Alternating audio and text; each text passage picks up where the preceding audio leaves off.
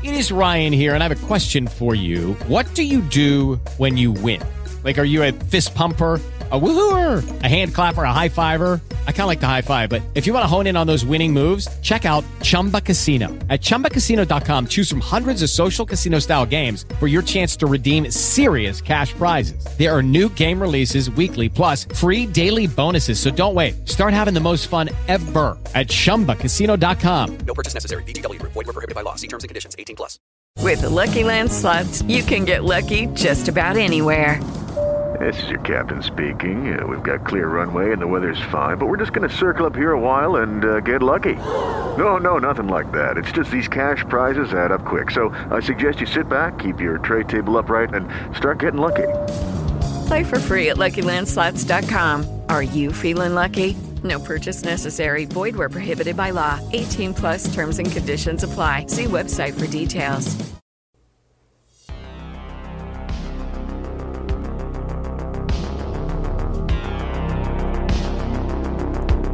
Hola todos vacanzieri, come andiamo? Lo so, lo so, qualcuno di voi mi dirà, male, sono rientrato a lavoro, le ferie durano sempre poco e se vi può consolare io ancora non sono andata in vacanza e dovrò aspettare fino a settembre per il mio bel viaggettino, quindi dai su, fatevi coraggio.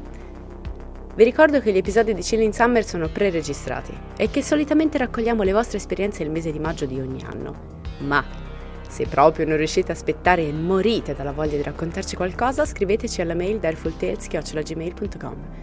Nell'oggetto della mail scrivete Chilling Summer e noi ci occuperemo di conservare il vostro racconto fino alla prossima edizione di questi speciali. Non scriveteci su Instagram, non scriveteci su Facebook perché andranno perse le storie, ve lo assicuro. Detto questo, come sentite dalla mia voce io sono guarita, finalmente, sono tornata alla solita di sempre, quindi direi di cominciare. Ovunque voi siate, al mare, in montagna, nel traffico o seduti ad una scrivania, indossate le cuffie e mettetevi comodi. È un'estate da brividi. È Chilling Summer. I love you, baby. La vita senza amore, dimmi tu che vita.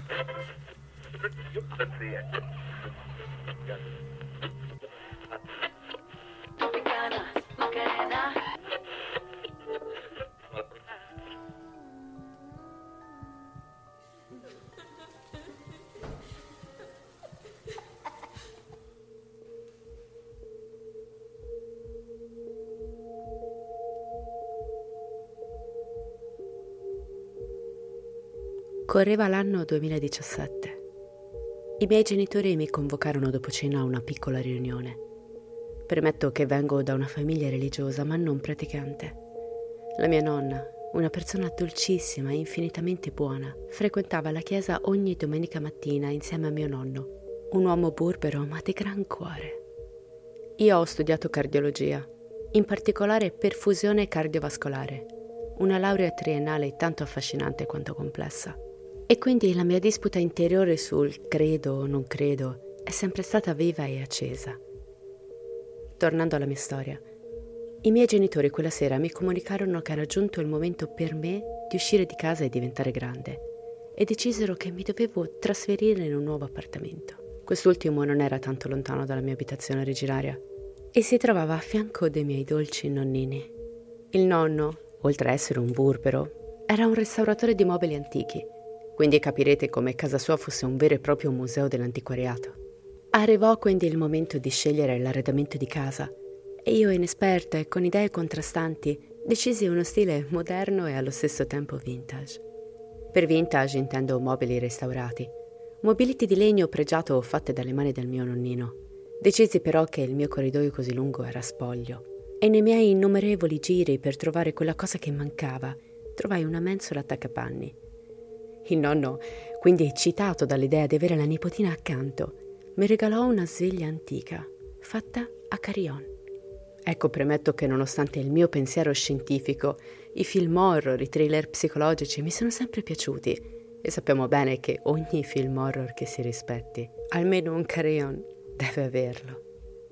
Quindi, un po' sconcertata da tale regalo, decisi di posizionarlo in sala e lì restò per qualche anno Dovete inoltre sapere che in quanto fifona presi l'abitudine di dormire con ogni porta chiusa a chiave. Sì, direte voi, sei proprio matta. Ma come si dice, ognuno affronta le paure a modo proprio. Col tempo le cose cambiarono. Io divenni sempre meno fifona e iniziai a cambiare la disposizione di alcune cose, carillon compreso, che finì sulla mensola del corridoio lungo. Una notte d'estate decisi che non avevo più paura di dormire con le porte chiuse, camera da letto compresa. Accesi il climatizzatore e spensi la luce.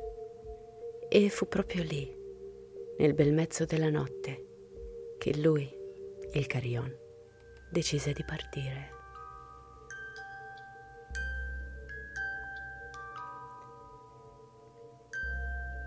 La sensazione che ho provato è paragonabile a un gatto che drizza il pelo ad un'angoscia, un terrore mai provati prima. Scattai alla porta e la chiusi a chiave e poi restai in ascolto. Il giorno seguente raccontai l'accaduto ai miei genitori che con grosse risate dissero che ero la solita fifona. Tornai da lavoro, un turno pesante, e quando aprì la porta vidi mia mamma e il prete che mi stava benedendo la casa. Seguì una ramanzina dove mi dissero che i mostri non esistono e quelli che ci sono ti guardano negli occhi e ti feriscono. E in fondo aveva ragione. Sta di fatto che del carillon non si seppe più nulla. Perciò ragazzi, se per caso vi regalano una sveglia carillon dall'aspetto innocuo, ricordatevi di me e datevela a gambe. Grazie, Marica. Beh, che dire, effettivamente un carillon posseduto è un po' un cliché. Ma mi fa ridere il fatto che tu abbia scelto di chiudere tutte le porte di casa a chiave per sentirti al sicuro, perché per me è l'opposto. Cioè, ovviamente chiudo la porta principale, ma io devo avere la porta della camera da letto aperta. Mi dà molta più sicurezza l'idea di poter fuggire rapidamente piuttosto che ritrovarmi bloccata. E non sono claustrofobica, eh? però boh, sono, sono l'unica che funziona al contrario, fatemelo sapere. Però oddio, se avessi sentito un carillon nel cuore della notte sicuramente non me la sarei vissuta in tranquillità. Questo è certo. La cosa che mi ha fatto impazzire della tua storia sono stati i tuoi genitori che prima ridono di te, poi fanno benedire la casa e poi di nuovo ti dicono che i mostri non esistono. Ok, i mostri non esistono, però just in case, un colpo d'acqua santa glielo diamo che non si sa mai. Grazie per questa tua esperienza. Un abbraccio grande. La prossima storia è arrivata nell'inverno dello scorso anno e, come è giusto che sia, ho deciso di includerla e arriva da un anonimo. Da quando sono nato fino all'età di 13 anni, la mia famiglia e io abbiamo vissuto in un appartamento nel centro storico della città. L'edificio era di nuova costruzione e noi eravamo i primi inquilini. Ricordo di aver sempre avuto problemi ad addormentarmi da piccolo e spesso mi svegliavo di soprassalto la notte con un peso sul petto e difficoltà a respirare. Gran parte della mia infanzia infatti la passai a fare aerosol e a prendere medicamenti per l'asma. Una sera, no, avrò avuto 6-7 anni, di ritorno da una cena fuori, rientrando in casa vidi una bambina che si accingeva ad accendere il PC di mio padre. In quel momento la scambiai per mia sorella e le dissi: Ferma, papà non vuole e mia sorella alle mie spalle mi rispose stupita, chiedendomi di cosa stessi parlando. Quando mi voltai di nuovo la bambina era scomparsa. Da quel momento cominciai a vedere quella bambina sempre più spesso, sia da sveglio che nel sonno. Ma non avevo paura di lei. Sapevo che si trattava di una presenza benevola. Le cose andarono avanti per diversi anni. Spesso i giocattoli di mia sorella sparivano per non ricomparire più o si accendevano la notte da soli ad esempio, una notte che stavo male, ricordo che dormii nel lettone con mamma e mio padre si mise a dormire nella mia stanza. E beh, non chiuse occhio perché la macchina da cucire giocattolo di mia sorella continuava ad accendersi nel cuore della notte. Quando decidemmo di vendere la casa, mio padre assunse un imbianchino per ridipingere le pareti prima della consegna al nuovo acquirente. Questo si presentò accompagnato da un amico che salutò e si congedò dicendo che aveva altri impegni. Pochi secondi dopo però suonò nuovamente alla porta, dicendo che aveva cambiato idea e avrebbe accettato il caffè che mia madre gli aveva offerto. Una volta entrato e accomodatosi, parlando disse che soffriva di asma. Mia madre disse che anch'io avevo spesso problemi a respirare. A quel punto avvenne una cosa che oggi, a distanza di vent'anni, mi fa ancora caponare la pelle. L'uomo disse a mia madre: È sicura che si tratti di asma? Signora, le devo confessare che io sono salito nuovamente qui perché nell'androne del palazzo una bambina mi ha chiesto di tornare dicendo che c'era bisogno di me. Ora, nessuno di noi aveva mai raccontato la storia in giro e non avevamo mai visto quest'uomo in vita nostra. Inoltre, questo tizio non volle mai nemmeno un centesimo dalla nostra famiglia. Fatto sta che lui ci raccontò una storia che ancora oggi mi pare assurda e incredibile. Quella bambina, morta in un incidente stradale pochi anni prima in zona, si trovava nel nostro appartamento perché cercava di difendere me da altre cose che si trovavano lì. L'uomo disse che le sensazioni che provavo la notte di avere difficoltà a respirare non erano dovute all'asma. Ricordo che durante tutta l'infanzia usavo sempre questa frase ho come la sensazione che qualcuno mi si sieda sul petto. Incredibilmente quest'uomo, senza sapere nulla della mia descrizione, che qualcosa mi si sedeva sul petto per non farmi dormire, insomma, per farla breve, lui disse che aveva una sorta di spirito guida che lo accompagnava e che sarebbe stato in grado di cacciare via questa presenza malevola. Pochi giorni dopo ricordo di essermi svegliato nel cuore della notte perché avevo sentito dei rumori in cucina. Arrivato in corridoio urlai e svegliai tutta la famiglia perché avevo visto un uomo rannicchiato in un angolo del corridoio. Ero l'unico in grado di vederlo. Sembrava che l'uomo si nascondesse da qualcuno che lo cercava. Dopo quella volta, per le poche settimane precedenti al trasloco, non successe più nulla in quella casa. So che può sembrare una storia assurda e ridicola. A volte lo penso anch'io. Tra l'altro sono diventato uno scienziato e, e a queste cose manco ci credo, ma sono successe e non so spiegarle.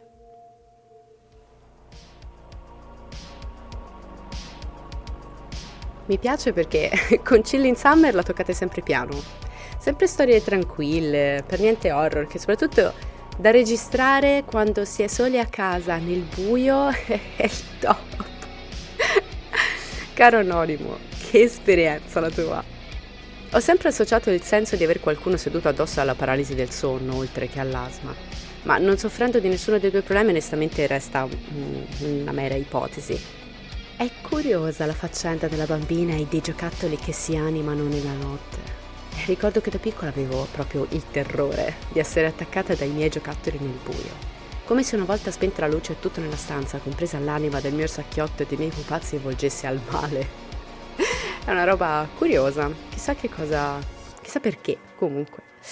Quell'uomo, l'uomo di cui hai parlato, questo è un tipo, tipo strano, eh? E mi stupisce che non abbia chiesto soldi perché sono veramente troppi i ciarlatani che sfruttano i problemi degli altri per vendere fumo e mangiarci sopra. Ma questo, questo sembra un tipo diverso. Non saprei davvero come elaborare la tua esperienza. Oddio, mi stavo dimenticando dell'uomo rannicchiato a terra.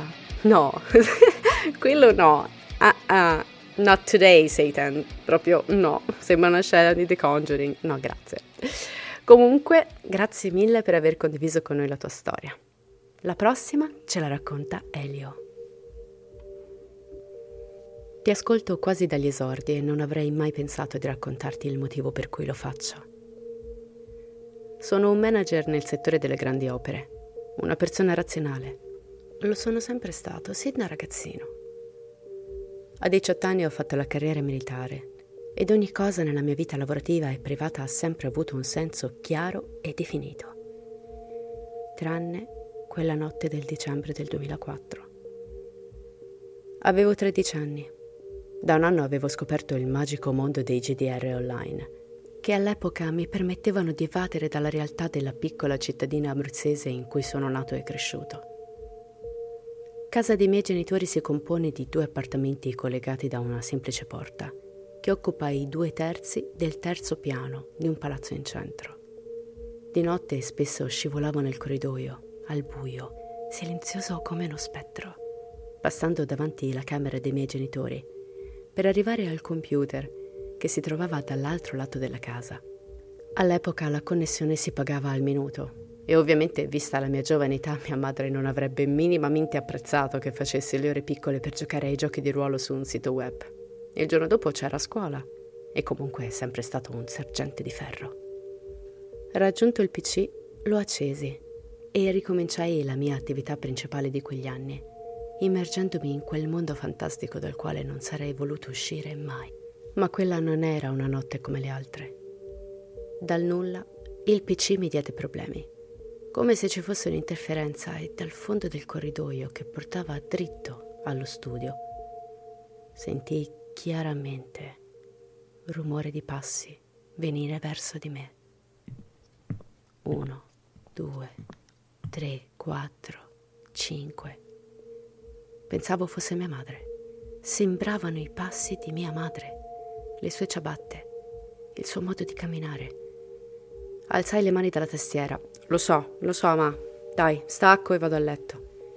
Firmai la mia resa con rassegnazione, convinto di subire la solita scenata su quanto fossi irresponsabile e malato di videogames. Ma niente. Nessun urlo, nessuna predica, non un suono se non i passi che terminarono dritti dritti davanti la porta a vetri, chiusa. Ed i vetri erano sfocati, quindi non potevo vedere niente. Come se mia madre si fosse fermata senza dire una parola proprio dietro quella porta. Non aveva senso. Avrebbe sbraitato, sarebbe entrata, avrebbe, avrebbe risposto. Ma non è lei. Il dubbio si insinuò nella mia testa come un coltello. Rimasi paralizzato a fissare la porta vetri, ma nemmeno un'ombra, se non il buio assoluto del corridoio, si vedeva dietro di essa. Non so quanto tempo io abbia passato in quella situazione. Io fermo, la porta è immobile, il silenzio e il cielo che mi stringeva le ossa. Avevo il cuore in gola. Poi li ho sentiti di nuovo. Il balcone che passa attorno allo studiolo in cui mi trovavo lo costeggia su due lati ed è proprio là che ho sentito di nuovo quei passi come se mia madre avesse deciso di stendere i panni alle tre di notte di una fredda giornata di dicembre. Ma, ma, provai a chiamare.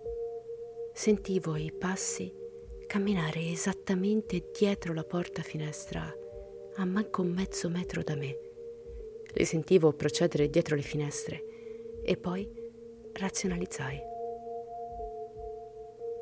Come diamine aveva fatto mia madre a camminare sul balcone senza mai tornare indietro dalla porta?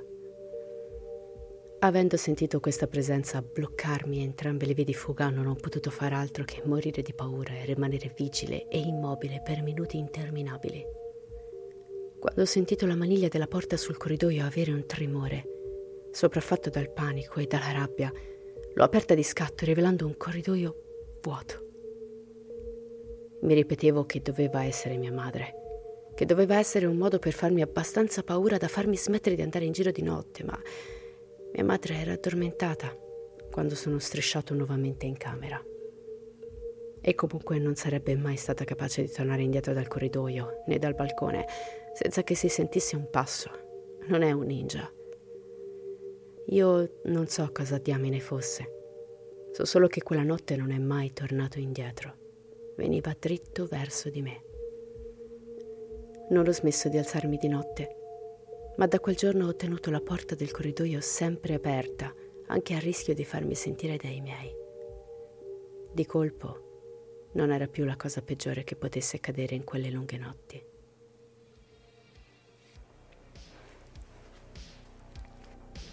Aiuto! no. Registrare questo episodio di Cieli insieme mi sta uccidendo perché ho sentito dei rumori al piano di sopra e sopra non ci abita nessuno.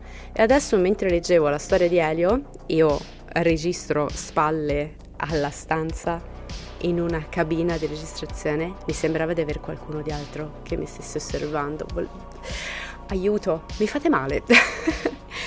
Comunque no calma. Allora andiamo per gradi Intanto ti ringrazio per il momento Amarcord che mi hai fatto rivivere ricordandomi GDR online, la connessione internet a minutaggio, perché hai veramente riportato indietro gli anni d'oro della 56K. Napster, ultima online, e mi fermo perché altrimenti mi commuovo e non ce la faccio, troppi ricordi. Lo so che è tutta roba precedente al 2004, però è lo stesso, non importa, mi ricorda, ha ricordato quel periodo lì.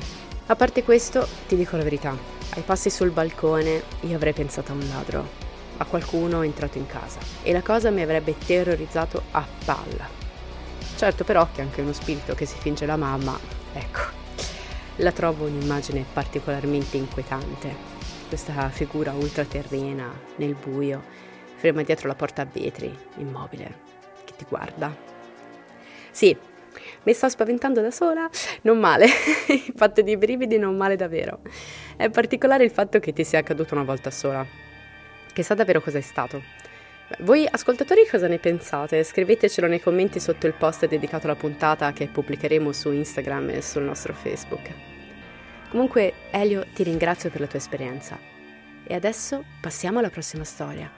E per questa chiedo scusa alla persona che me l'ha inviata perché purtroppo non ricordo se desideri restare anonima, quindi nel dubbio non dirò il suo nome. Siamo nel 2010, nel pieno dell'ignoranza digitale quando ancora Facebook serviva per condividere contest su che scarpa sei o qual è il tuo animale guida. Ho 15 anni e sono una normale ragazza del liceo, con una relazione normale, che fa una vita normale, eccetera. Un giorno però ricevo sul mio semplice Nokia un messaggio dove, con toni ambigui, mi viene richiesto di presentarmi a una panchina della stazione vicina al paese dove abito. Da ragazzina che ero penso subito a un errore di invio ed ignoro il messaggio. Dopo una decina di minuti ricevo un secondo messaggio da parte dello stesso mittente, che si presenta come amica di Pamela, dove mi viene chiesto nuovamente di fare ciò che mi è stato intimato nel messaggio precedente. Nella mia testa il ragionamento è stato di nuovo molto semplice. Non ho amiche che si chiamano Pamela, quindi qualcuno deve aver salvato il mio numero per sbaglio. Poi nel messaggio non mi chiamano per nome, Ecco, ricevo messaggi ambigui per circa 5 mesi, che vengono costantemente da me ignorati. Ad oggi mi fa molto strano pensare che con così tanta superficialità io sia riuscita a bypassare una molestia del genere. Comunque per 5 mesi abbondanti almeno 3-4 messaggi di richieste assurde, a volte con toni poco carini. Tra l'altro ricordo che non era mai lo stesso numero a mandarmi questi messaggi. Un giorno torno da scuola e mi siedo davanti al computer. Tra le notifiche, un amico mi scrive che era arrivato sul profilo di una persona che utilizzava le mie foto facendosi chiamare Natascia Bergamini. La prima reazione è stata segnalare il profilo, che però non è mai stato chiuso. Cerco di capire che stia succedendo dal momento in cui ho 4-5 amici in comune con questa Natascia. Quindi nel mio modo rudimentale comincio a indagare tra gli amici e amici di amici e scopro che anche le foto di una mia compagna di classe sono state rubate ed un profilo con nome falso era stato creato, profilo che però dopo diverse segnalazioni è scomparso. Riesco a contattare un ragazzo, un certo Andrea, che mi dice che sì, un suo amico conosce Natasha e non solo, c'è anche uscito. Io a questo punto chiedo di poter parlare con l'amico perché la questione che qualcuno abbia frequentato una ragazza che si fingesse me e vedendola non si fosse reso conto che non ero io mi pareva molto improbabile. Scrivo così a questo ragazzo, di cui non ricordo il nome, e lui mi conferma che noi ci siamo visti e la persona con cui è uscito era proprio la Natascia della foto. Ho provato a spiegargli che non era possibile perché non mi risulta di aver gemelle e cloni nella mia piccola provincia e ad un certo punto collego. Ma quei messaggi che ricevevo non sono per caso collegati a questa questione. Qualcuno sta dando appuntamenti a mio nome e vuole che io mi presenti ma non ho ricordi di una me spaventata, ma piuttosto stupita. Succedesse ora chiamerei polizia, guardia di finanza, FBI, Annalise Keating, perché si sa, magari può servire. Ad oggi non ho un ricordo preciso di come io sia arrivata a scoprire questo, ma tramite alcuni collegamenti comincio a capire chi fosse la mente, o meglio le menti, dietro tutto questo. Giada. Ma io so chi è Giada. Il mio istituto superiore era un complesso con diverse scuole diviso in licei e professionali. Diviso ma solo da una porta totalmente accessibile, senza che fosse vietato o regolamentato. Giada, quattro anni più grande di me, un leggero ritardo, non saprei dire di che genere. Molto timida, frequentava una classe delle professionali. Già in passato avevo notato che spesso durante l'intervallo me la ritrovavo vicina negli spazi pubblici. E lo notavo perché era una ragazza un po' sovrappeso, sempre vestita con tute tendenzialmente monocolore, principalmente rosa. La classica anonima di cui non noti la presenza per qualche ragione precisa. Anche qui non penso che la cosa possa essere strana. È una scuola pubblica, qual è il problema? Siamo comunque noi le facce che vediamo in continuazione. Giada però Prende con me anche il pullman per andare a scuola e in qualche occasione la noto fissarmi con insistenza per lungo tempo. So che ha un qualche genere di problema mentale, quindi semplicemente ignoro la cosa. Tornando a noi, quindi scopro che Giada c'entra qualcosa con tutto questo. La mia zona è molto piccola, quindi una sera succede che esco in occasione di una festività e la trovo da sola. Le vado a parlare dicendole che avrei parlato con la polizia il giorno seguente se non avessi visto il profilo cancellato immediatamente. Facebook mi regala alcuni messaggi che mi ha scritto lei dopo che ci siamo viste e te li allego. Vorrei che notassi il nome con cui è su Facebook. Purtroppo non posso vedere il profilo. Cambio di scenario. Non ricevo più messaggi. La cosa si smonta. Esco con delle mie amiche di un paese vicino al mio e durante un aperitivo scopro che nello stesso periodo anche loro erano state vittime di una situazione del genere. In particolare una di queste scoprì che un fake account aveva fatto credere a un ragazzo di avere una relazione con lei da 4-5 anni. Se non erro, lei e il ragazzo in questione si sono anche visti di persona per parlare del fatto e lui era totalmente sconvolto. Rileggendo i messaggi su Facebook che sono appena andata a recuperare per via del podcast, dal momento in cui avevo seppellito questa storia nella mia memoria, mi chiedo ma come ho fatto a non parlarne con nessuno? Potevo essere nelle mani di una ragazza folle e non sappiamo fino a che punto. E penso che la fortuna abbia fatto sì che si limitasse solo a scrivermi per messaggio e non ad aspettarmi vicino casa o cose del genere. L'idea che mi sono fatta è che si fosse creata con me un alter ego o una vita più divertente. Ma comunque ad oggi penso che avrei dovuto denunciare. Se trovo le conversazioni con quest'Andrea te le mando. Questo è il succo della storia, che è durata per me un paio d'anni. Per Giada e le sue amichette che le tenevano il gioco, non so e non voglio immaginare. With lucky landslots, you can get lucky just about anywhere. Dearly beloved, we are gathered here today to. Has anyone seen the bride and groom? Sorry, sorry, we're here. We were getting lucky in the limo and we lost track of time. No, Lucky Land Casino, with cash prizes that add up quicker than a guest registry. In that case, I pronounce you lucky. Play for free at LuckyLandSlots.com. Daily bonuses are waiting. No purchase necessary. Void where prohibited by law. 18 plus. Terms and conditions apply. See website for details. Questa storia è assurda. Io ho un'opinione molto forte verso il catfishing e l'ho lasciato trasparire nell'episodio relativo ai ragazzi teenager assassini su commissione dell'Alaska. A me dispiace, ma la trovo una cosa orribile. E mi dispiace moltissimo che ti sia accaduto tutto questo. Ricordo della nostra conversazione. Io ho sotto mano gli screenshot delle conversazioni che mi ha inviato e sono assolutamente disgustata.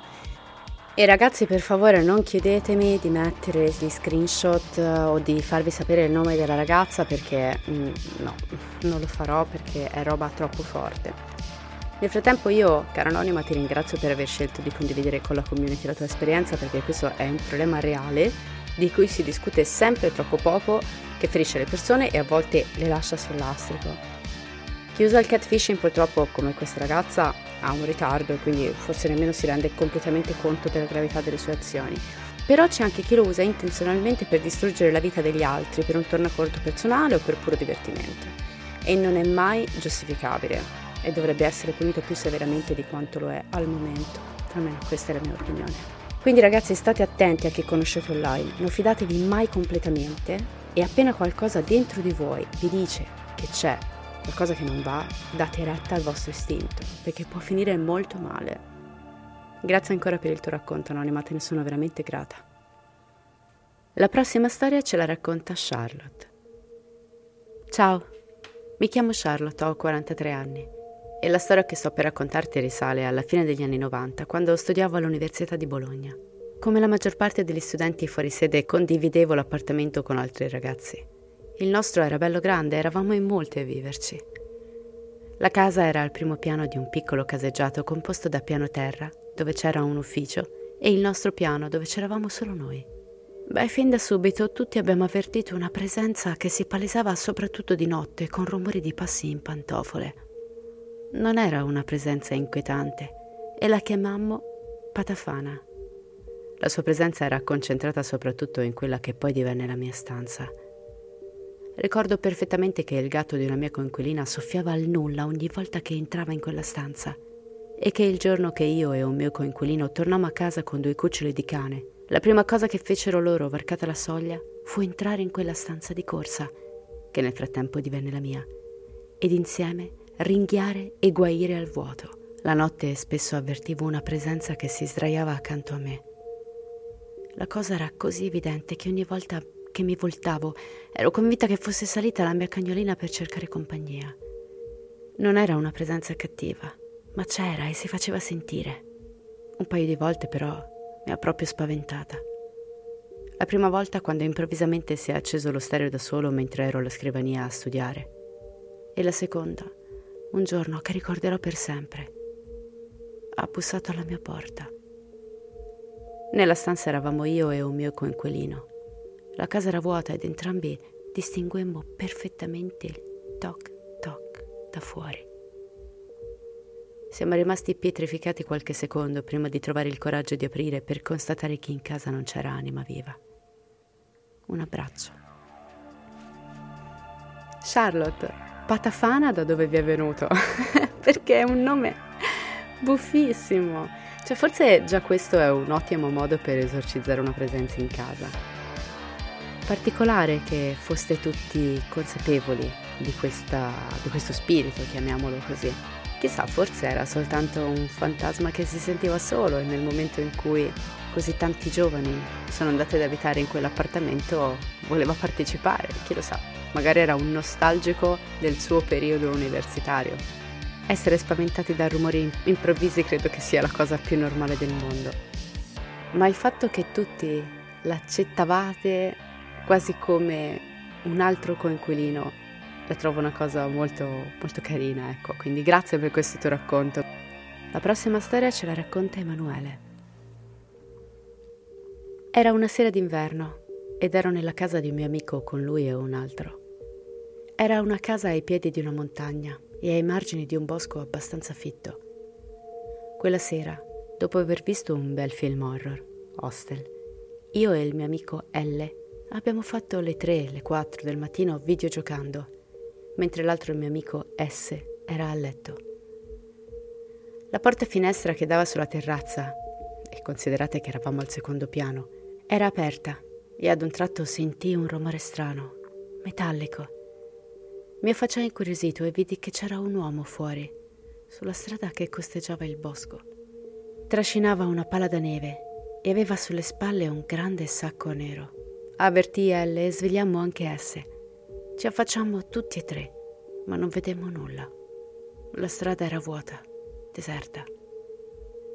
Essendo io molto razionale, pensai ovviamente che fosse uno che aveva spalato neve del suo vialetto e che stesse portando la neve nel sacco. Però era strano perché era notte fonda, erano quasi le cinque. Comunque siamo rientrati in casa e ci siamo messi a letto tutti e tre. Eravamo molto stanchi.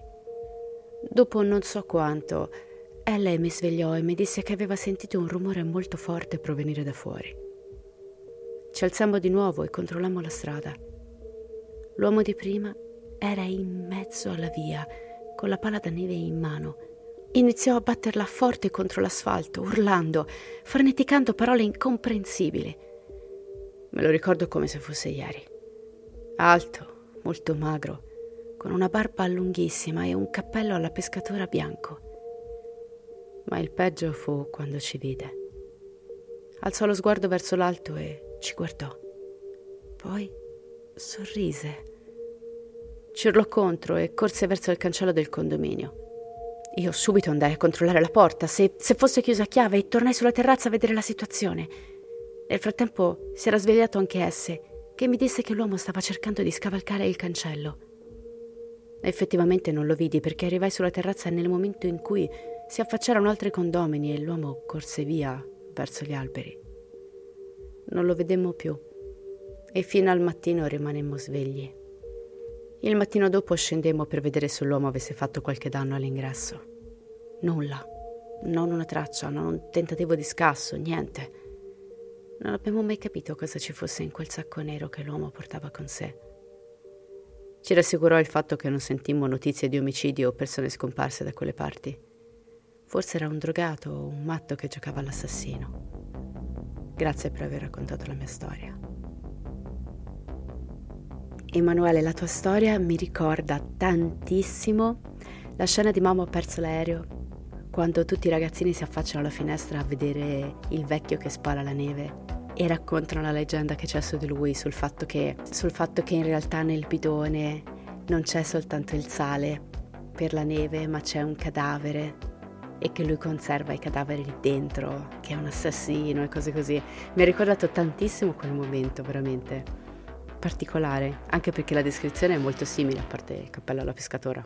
Beh, sicuramente una persona che cerca di entrare nel tuo palazzo dopo che ti ha guardato dritto in faccia sorridendoti, credo che sia una delle cose più spaventose che io abbia mai sentito in questi chill in summer, perché bisogna sempre avere più paura degli uomini, non gli uomini come genere, ma esseri umani, che di ciò che è intangibile, perché sono quelli che possono veramente ferirci e farci del male.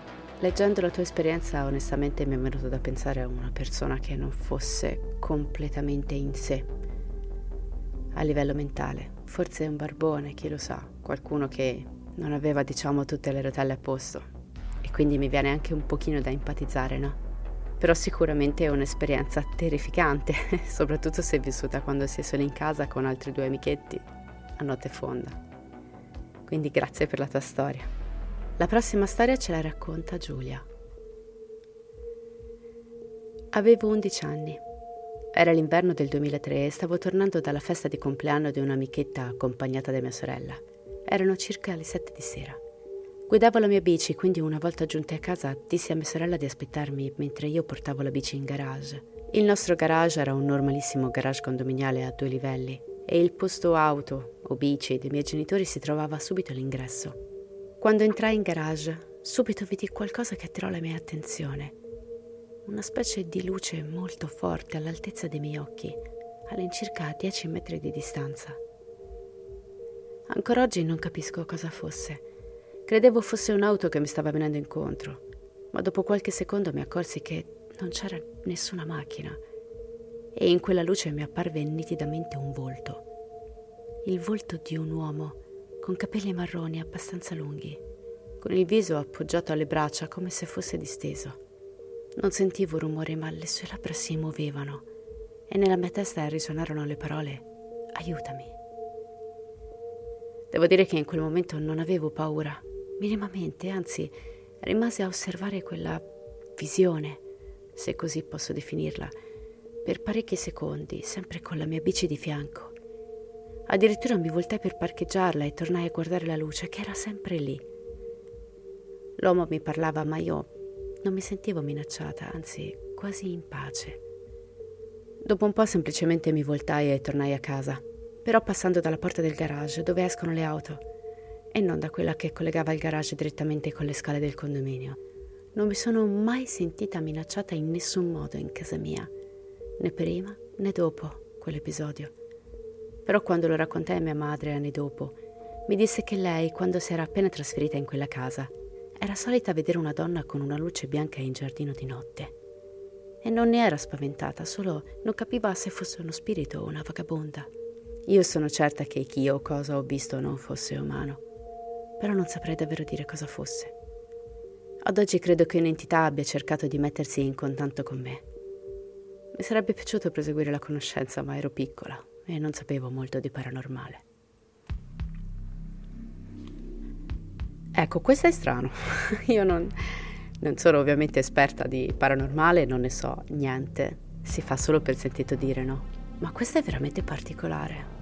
La luce bianca, il fatto che tu non avessi paura, questo è davvero strano. Chiedo agli altri ascoltatori se vi fate un'idea, se avete un'opinione, ovviamente sempre nel rispetto di chi ce l'ha raccontata. Datemi il vostro parere sotto il post che creeremo per questo episodio, su Instagram e su Facebook, perché è interessante, vorrei proprio capire. Ed il fatto che anche tua mamma vedesse una donna, chi lo sa se è una questione di luogo o se è qualcosa, diciamo, una sensibilità che avete tu e tua mamma.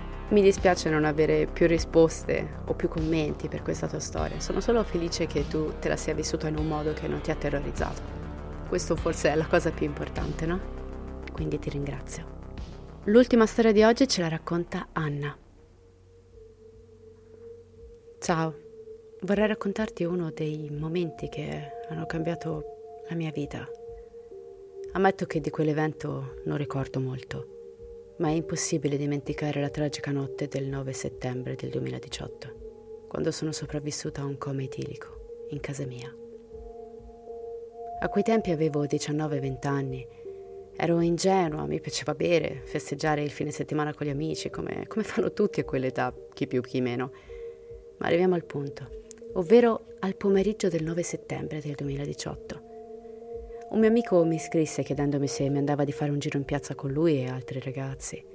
E io risposi di no, che non avevo voglia, e scelsi di restare a casa. Strano perché le uscite con gli amici erano frequenti, però quel giorno proprio non mi andava. Passarono le ore e arrivarono le 22.16, quando i miei genitori teneramente mi dettero la buonanotte, senza sapere che di lì a poco sarebbero stati protagonisti di un tragico fenomeno che li avrebbe portati a scegliere.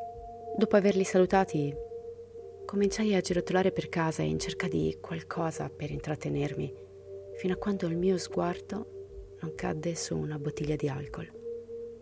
La guardai, presi il mio bicchiere e mi versai pochino, proprio pochino di alcol. E poi, non lo so, quel pochino di alcol diventarono due dita, poi tre dita, fino a quando già completamente ubriaca non cominciai a versare interi bicchieri. Avevo la vista sfocata e ricordo di aver fissato in silenzio il bicchiere vuoto, aver fatto il gesto di bere, ma continuavo a vederlo pieno. E così poco a poco il mio corpo smise di funzionare. E di fronte a me c'era solo il buio. E se vuoi la verità, quello è stato il mio ultimo ricordo di quella tragica notte. Quando ad un certo punto il mio corpo riprese a funzionare, quattro ore dopo, da quello che mi hanno raccontato, mi risvegliai confusa, sentendo delle presenze intorno a me, una che mi teneva le mani. Io a stento cercavo di mettere a fuoco per capire chi fossero, ma era difficile. E poi realizzai che erano i miei genitori. La mattina seguente all'accaduto mi risvegliai in ospedale, coperta di teli sul letto, e mia madre di fronte a me, che mi chiese: Sai cosa è successo ieri sera? No, risposi incredula. Beh, mi disse che mi aveva trovato accasciata davanti al tavolo del salotto, con le braccia che coprivano il mio volto. Disse di aver cercato di parlarmi, ma io non rispondevo. E io incredula le dissi, ma come hai fatto a trovarmi?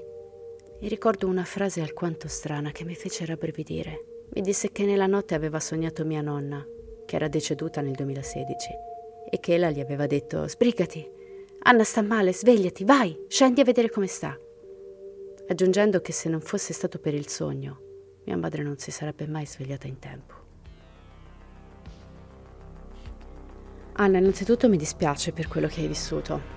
Come ti dico non è mai divertente, è qualcosa di orribile. Non, non l'ho mai provato sulla pelle, però ho avuto amici che lo hanno sperimentato involontariamente e vederlo esternamente è una cosa spaventosa, non oso immaginare viverlo, quindi mi dispiace. Allo stesso tempo non credo che ti dovresti spaventare per quello che ti ha detto tua mamma, anzi forse c'è da esserne felici perché che sia stata una coincidenza o che sia stata veramente tua nonna, fatto sta che qualcosa ha risvegliato tua madre in tempo per salvarti e questa è la cosa importante. È strano? Sì, però se anche fosse vero quello che ha visto tua mamma credo che sarebbe un pensiero confortante, vuol dire che c'è qualcuno che veglia su di te. Ed è tua nonna. E credo che sia una cosa bellissima. Ragazzi, questa volta l'ho tirata per le lunghe proprio perché era l'ultimo episodio di Chilling Summer e avevo voglia proprio di prendermela comoda, visto che poi per un anno non avremo più i vostri racconti, dovremo aspettare l'agosto del 2023, quindi è stato bello tenervi compagnia un po' di più questa volta. Il prossimo venerdì ricominciamo con la solita programmazione True Crime e ripartiremo con il botto, con un caso che mi avete richiesto in molti, un caso controverso, molto famoso. No, non è il mostro di Firenze, lo dico perché altrimenti mi affogate di messaggi privati. Quindi dai, un pochino di pazienza, godetevi gli ultimi giorni d'agosto perché quest'autunno arrivano anche delle novità, belle corpose, belle ciccione. E poi questo inverno torna caro diario ragazzi, che me lo state chiedendo in tantissimi. Nicola sta facendo un lavoro incredibile e non resterete delusi. Quindi ecco, avremo un sacco di tempo da passare insieme. Io vi ricordo che se volete supportarci potete farlo dedicandoci qualche stellina su Spotify o lasciando una recensione su Apple Podcast o Spreaker. Detto questo, noi come sempre ci vediamo su Instagram e Facebook. Trovate tutti i link al sito direfultales.com. Mi raccomando, fate i bravi e noi ci vediamo il prossimo venerdì. E come sempre, restate spaventati.